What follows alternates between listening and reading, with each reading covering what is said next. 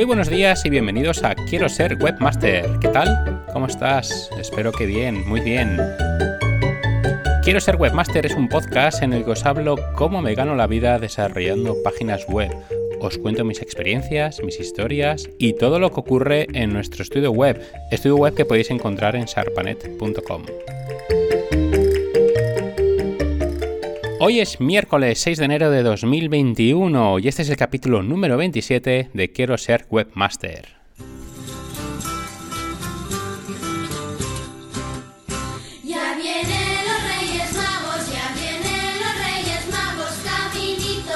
Bueno, pues el primer capítulo del tan deseado y esperado dos mil veintiuno. Se supone que este año será el que volvamos un poquito a ver esa vieja normalidad y dejemos atrás ese horrible dos mil veinte que tanto nos ha cambiado la vida a todos.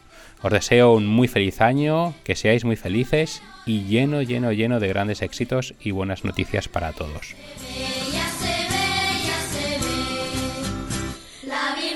Como sabréis, hoy es el Día de Reyes, así que espero que este año hayáis sido muy buenos y os hayan traído muchas, muchas cosas. Anoche, mi hija, que tiene cinco años, estaba súper nerviosa. Me metí con ella en su cama para contarle un cuento y que se durmiera, pero nada, no podía. Le sudaban muchísimo las manos de los nervios y a mí me hacía muchísima gracia. Los niños no se dan cuenta, pero tener esa sensación es maravilloso. Yo me acuerdo de pequeñín, esta noche, la noche de Reyes, y para mí era imposible concebir el sueño. Además, me ponía más nervioso aún cuando me asomaba por la ventana y ver que aún había gente por la calle. Desde la ventana que me asomaba se veía un bar y me acuerdo perfectamente ver a un señor que salía de, pues, de este bar y yo pensando, pero bueno, iros ya a la cama, que si no, no van a venir los Reyes. Sin duda es la noche más maravillosa de todas las noches del año. Entristece un poco ver cómo nos vamos haciendo mayores y todo este tipo de sensaciones fuertes van desapareciendo y solo aparecen muy muy de vez en cuando. Cuando somos pequeñines, cuando somos niños, estas sensaciones tan fuertes son constantes, todo es nuevo y si a todo esto le sumamos la inocencia, hacemos un cóctel que recordaremos toda la vida.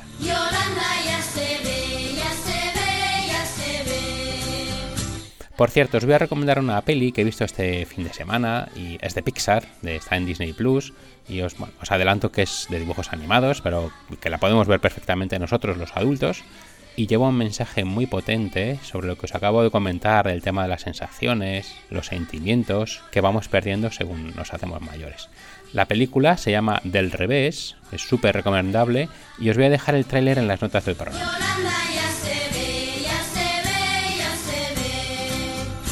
Yendo un poquitín a la actividad del estudio, la cual os adelanto que ha sido súper tranquila, lo que es habitual en estas fechas y, y más este año, que repito como dije la, la semana pasada, el día de Nochevieja cayó un jueves, ese día yo creo que no trabaja prácticamente nadie y los que lo hacen o lo hacemos, lo hacemos por la mañana y sin muchas ganas, así que realmente desde el pasado miércoles solo ha habido un día de curro. Ayer martes era cinco de enero y yo creo que la gente estaba más a pedir los últimos regalos de Reyes y a comprar el roscón que otra cosa. La actividad gorda llegará mañana, pero la realmente gorda gorda llegará el lunes once de enero. Otro año más, una vez más, los niños marcan el ritmo laboral y la vuelta al cole hará que los papás se pongan las pilas y se reactive de nuevo todo el movimiento empresarial. El lunes once será el día que muchos emprendedores comencemos o comiencen, mejor dicho, con nuevos proyectos, porque yo no tengo pensado ninguno, al menos por ahora. Será cuando comiencen a llevar a cabo esas ideas, esas promesas que se han hecho durante todas estas navidades y será cuando todos empecemos a estar un poquito más estresados. Pero es bueno, es bueno que trabajemos nuevas ideas, tanto si somos trabajadores por cuenta ajena como si somos trabajadores por cuenta propia. Siempre, siempre tenemos que estar pensando en nuevos proyectos. Hay algo que es una verdad absoluta y es que la mayoría de los trabajadores estamos siempre deseando que nuestra vida laboral nos aporte grandes beneficios tanto personales como económicos. Pero esto no va a ocurrir si cada día seguimos haciendo lo mismo. Ya lo dijo Einstein, si buscas resultados distintos, no hagas siempre lo mismo. De ahí que la creatividad sea un factor clave para conseguir esas nuevas sensaciones de las que te hablaba antes. La creatividad será la que nos haga sentir esa olvidada sensación de tener mariposas en el estómago. Vale, sé que no es fácil poder desarrollar esas ideas o posibles nuevos proyectos, pero querer es poder. Y a menos que estemos completamente satisfechos con lo que tenemos, estamos obligados a emprender nuevos proyectos. No hace falta que sean gigantes, quizá con hacer un pequeñito cambio en nuestra rutina diaria ya nos sirva. Quizá con levantarnos una hora antes valga. hay doscientos cincuenta días laborables al año y serían doscientas cincuenta horas más de trabajo. O quizá no necesitemos trabajar más, sino trabajar con un poquito más de cabeza. Muchas veces nos obcecamos en trabajar y trabajar y trabajar muchas horas cuando realmente podríamos optimizar todo ese tiempo, comprimirlo y tener mejores resultados. Sí es cierto que hay trabajos que no permiten optimizar el tiempo, pero bueno, estoy seguro que la mayoría de los que estáis escuchando este podcast podéis hacerlo en vuestro trabajo, podéis optimizar vuestro tiempo. Apuntad en una hoja de papel o, o de Excel lo que hacéis cada día. Examina de la forma más detallada posible cómo es tu día a día en la empresa, qué te lleva más tiempo, de qué cosas puedes prescindir, de cuáles no, y haz esta minuciosa revisión durante una semana. Lo que nos va a hacer es ser mucho más conscientes de lo que funciona como debe y lo que no. Seguramente como yo, todos los días hacéis lo mismo. Esto nos va a facilitar mucho esta tarea. Tenemos que tratar de optimizar nuestra jornada laboral buscando los puntos o las actividades que se puedan automatizar de alguna forma o que permitan hacer algún cambio en la forma de desarrollarla que os mejore la productividad y acorte el tiempo empleado en ella. Estoy seguro, segurísimo que hay alguna forma de hacerlo. Lo que está claro y no cabe duda es que una planificación previa nos va a ayudar mucho, mucho a que seamos más eficientes.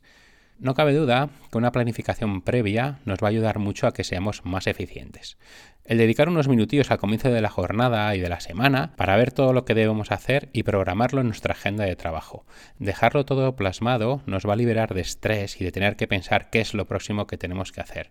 A mí me pasa, me pasa por ejemplo que estoy haciendo una página web y me empiezo a estresar pensando que si habrá entrado algún correo importante, si habrán enviado un WhatsApp o, o si la abuela está fumando. Y bueno, me siento un poquito como esos dibujos animados en los que a la derecha tienes el diablo y a la izquierda tienes el ángel y el ángel te dice, venga, vamos a seguir trabajando y el diablo te dice, nada, déjalo, vamos a hacer otra cosa. Así que, bueno, lo que hago es que hago un gran esfuerzo, sigo con la actividad que tengo entre manos y ya cuando acabo el tiempo que me he marcado para realizarla, entonces sí, ya paso a la siguiente tarea que es revisar el email, el WhatsApp o lo que sea. Pero el centrarnos únicamente en la actividad que estamos haciendo nos va a ayudar muchísimo a ser más eficientes. Sin duda, esta fue la principal causa por la que eliminé el teléfono en el estudio. Las llamadas eran completamente invasivas y me robaban muchísimo tiempo. Me, me imagino, por ejemplo, estar ahora grabando este podcast y que me suene el móvil. Claro, tendría que cogerlo, estar pues diez, quince o veinte minutos hablando y al colgar habría perdido toda la concentración que tengo ahora mismo. Debemos evitar estas distracciones. Pensad que cada actividad, cada trabajo que hacemos cada día es como si estuviéramos haciendo un examen en clase. Recordad que cuando hacíamos exámenes el silencio era sepulcral, estábamos cien por ciento concentrados y así es como debe ser nuestro trabajo, cien por ciento concentrados. Muchas veces lo que queremos es abarcar muchas cosas para acabarlas cuanto antes, pero ¿qué pasa? Que nos ocurre el efecto contrario. Lo que conseguimos al final es estar más estresados y no saber por dónde tenemos que seguir. Nos vemos con dieciocho frentes abiertos, ninguno acabado, y lo que debemos hacer es esto, siempre, siempre hacer las tareas de una en una para asegurarte que quedan todas zanjadas y bien hechas. Esto me ha hecho recordar lo que me dijo un día mi amigo Víctor, que me dijo que cuando ordenaba y limpiaba su casa, su cabeza estaba también más ordenada. Y esta frase me sirvió para usarla en mi trabajo, tenerlo todo ordenado, todo limpio y no solo la mesa de trabajo, sino también el ordenador, no tener en el escritorio mil cosas, no tener abiertas mil aplicaciones, solo tener abiertas las que estoy usando en ese momento y sin duda me ha ayudado a ser mucho más productivo. La multitarea es un gran enemigo de la productividad. Pero hay un problema y el problema de estar tan concentrado es que el tiempo se pasa volando. Se pasan volando las horas, los días y más aún si nos gusta nuestro trabajo.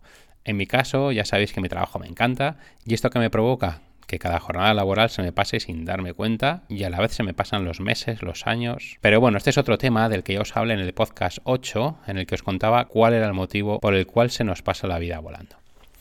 Otra forma de optimizar nuestro día a día sería eliminando el tiempo que perdemos desplazándonos de un sitio a otro. Y es que una de las pocas cosas buenas que nos ha traído el coronavirus es esta. Nos hemos dado cuenta que no hace falta desplazarnos para tener una reunión con un cliente. La podemos hacer de forma virtual y tanto el cliente como nosotros vamos a ganar tiempo. A mí me ha pasado esta semana a un cliente al que le vamos a hacer la página web, quería vernos, pero le comenté que podríamos hacerlo de forma virtual y el hombre me contestó, sí, sí, yo también lo había pensado, es mejor y así ganamos tiempo los dos. Así que será una reunión rápida en la que tenemos claro de qué vamos a hablar y evitaremos los dos desplazamientos innecesarios. Además de ganar tiempo, el medio ambiente lo va a agradecer. Es cierto que habrá determinados clientes a los que no les hará mucha gracia el hacer reuniones virtuales o que incluso les va a sonar a chino porque no tienen ni idea de tecnología. Les dices que se tienen que instalar Skype o Zoom y se van a volver locos. Así que bueno, yo creo que lo podemos simplificar mucho más y con una videollamada por WhatsApp valdría. Rara es la persona que hoy en día no tiene WhatsApp, pero bueno, en el caso de que no lo tuviera, siempre podemos hacerlo vía telefónica. Por un lado, echo mucho de menos el ver a clientes, el ir a verles o el que me vengan a ver a mí, porque realmente es algo que me gustaba. Durante el trayecto me ponía música o un podcast, eh, disfruto mucho conduciendo. Para mí era como una pequeña desconexión, pero analizándolo de forma objetiva, realmente era una pérdida de tiempo e incluso de dinero. Además, esa desconexión la podemos tener yendo al gimnasio o, o saliendo a dar un paseo por la calle, sin necesidad de contaminar ni de hacerle miles de kilómetros al coche a lo tonto. Que por cierto, este es un tema que me hace mucha gracia.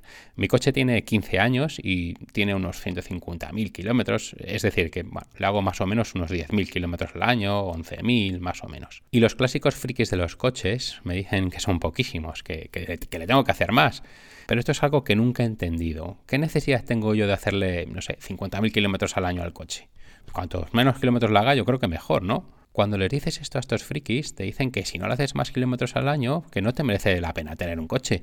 Y yo digo, a ver, la, yo el coche le tengo como herramienta de trabajo y, y como herramienta para el día a día, para ir a comprar, para ir a dar un paseo si me apetece. Y más aún, es que un coche jamás merece la pena tenerlo. Bueno, a menos que te compres un coche de coleccionista para tenerlo en el garaje y, y tenerlo a disposición. Entonces sí, ese sí que va valiendo más cada día. Pero un coche, en el noventa y nueve coma noventa y nueve por ciento de los casos, pierde su valor. Bien le hagas kilómetros o no. Pero mi pensamiento es que si le hago los menos kilómetros posibles, el coche me va a durar más, voy a gastar menos en su mantenimiento, voy a gastar menos en combustible y tardaré más en tener que cambiar de coche. Por no hablar del tema del mantenimiento que ya os he comentado, ya tardaré más en tenerle que cambiar el aceite, los filtros, los neumáticos y bueno, pues todo el mantenimiento que requiere un coche, tardaré más tiempo en hacerlo. Aunque sí es cierto que la muy inteligente industria del automóvil es muy cuca y, y te dice... No, tienes que cambiar el aceite al coche todos los años, porque claro, el aceite pierde sus propiedades y el motor lo necesita. Y además, la pena es que te lo dicen con razón, porque pasado un año, el aceite caduca y parece que se vuelve agua. Lo último, desde hace un tiempo, son los neumáticos y ahora traen fecha de caducidad. Es decir, que andes un kilómetro o cincuenta mil, las ruedas las vas a tener que cambiar cuando ellos te indican. Si no, la Guardia Civil te va a multar o mejor aún, tus ruedas mágicamente se van a empezar a agrietar pasado un mes de su caducidad. O sea, es que lo tienen todo calculadísimo para obligarnos a entrar en su espiral de gastos. Bueno, en fin, la industria del automóvil, que no cabe duda que es uno de los mayores negocios del mundo, si no el mayor. Sigamos con algunas cosillas que podemos hacer para optimizar nuestra jornada laboral e incluso de nuestro día a día. Escuchaba hace unos meses en un podcast algo que me llamó mucho la atención. El hombre decía que, transcribo literalmente, no nos convirtamos en prostitutas de los podcasts. Es decir, que no nos traguemos todo tipo de podcasts y seamos más selectivos. Y es verdad, hay muchos podcasts que no dicen nada. Y bueno, quizá este de Quiero Ser Webmaster sea uno de ellos, o, ojalá no pienses esto. Pero son podcasts que se tiran minutos y minutos hablando y, y no aprendes nada nuevo. A ver, si es un podcast de humor o de ocio, pues genial, que no aprendas nada, te entretienes y punto. Pero si lo que buscamos son podcasts para mejorar personal y profesionalmente, no debemos tener ningún tipo de reparo en eliminarlo de nuestros favoritos. Vamos, a mí me ha pasado, he empezado a escuchar algún capítulo suelto de algún podcaster, no me ha gustado, le he dado alguna oportunidad más escuchando algún otro capítulo de él y si no me gusta, fuera, lo elimino. No voy a perder el tiempo escuchando a alguien que no me aporta nada. Lo mismo que el tema, hoy en día más virtualizado, el tema de las ponencias, las charlas, presentaciones, si no nos están aportando nada, evítalas. Además, ahora tenemos la excusa perfecta de decir que nos ha fallado la conexión. Pero si son presenciales, vale, si, si ha sido, pues bueno, es de mala educación levantarse e irse, pero si tienes que hacerlo, hazlo.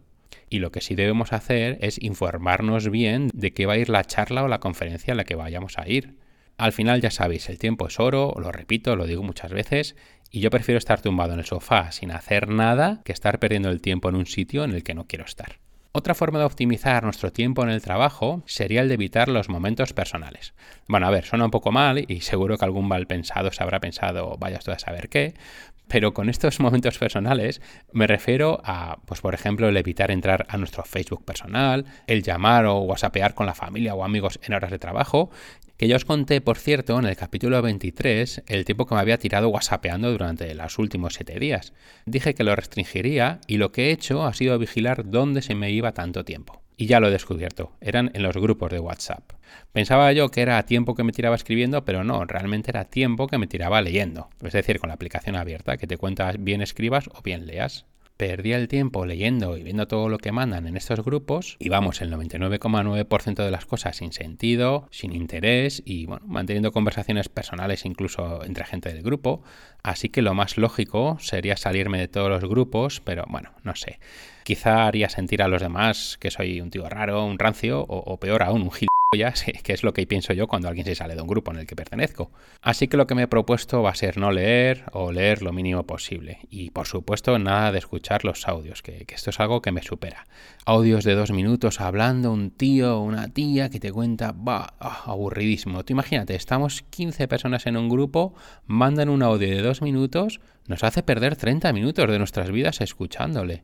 Me pone muy malo, muy malo, muy malo. Bueno, seguimos. Sin duda, una de las mejores formas para optimizar el tiempo en el trabajo es la de delegar. Si somos un freelance autónomo, es algo que es complicado, pero es totalmente necesario.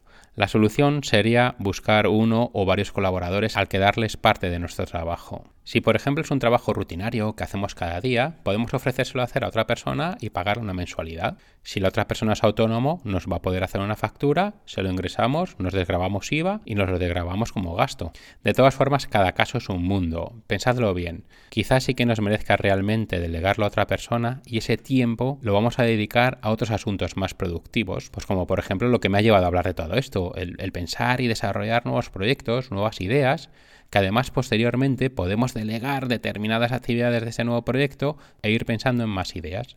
Muchos tenemos esta enorme falta de tiempo, entre los que me incluyo, por esa dichosa manía de no delegar, de, de pensar que no lo van a hacer como nosotros, que lo van a hacer mal, y es todo lo contrario. Si es un buen colaborador, seguramente lo va a hacer hasta mejor que nosotros.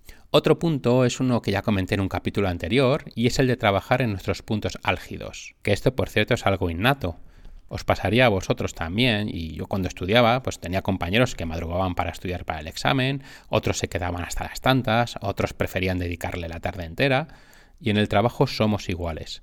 Si rendimos más de mañana, madrugamos, trabajamos por la mañana y por la tarde la podemos dedicar a otros asuntos laborales más llevaderos y además acabar antes de trabajar. Si eres una ave nocturna, como yo he sido durante muchos años, pues trabaja de noche, no tengas ningún problema. Eso sí, el problema que yo tenía es que me tiraba pues, hasta las cinco, cuatro o cinco de la mañana. A las seis no me solía andar, bueno, algún día sí que me dio, pero lo normal es que me tirara hasta las cuatro o cinco de la mañana y claro, al día siguiente no me levantaba hasta, hasta las once o las doce del mediodía. Y cuando me levantaba, pues me encontraba con una pila de llamadas perdidas, que por entonces aún atendía por teléfono, tenía un montón de correos y si alguna llamada o email era urgente, pues, pues teníamos un serio problema.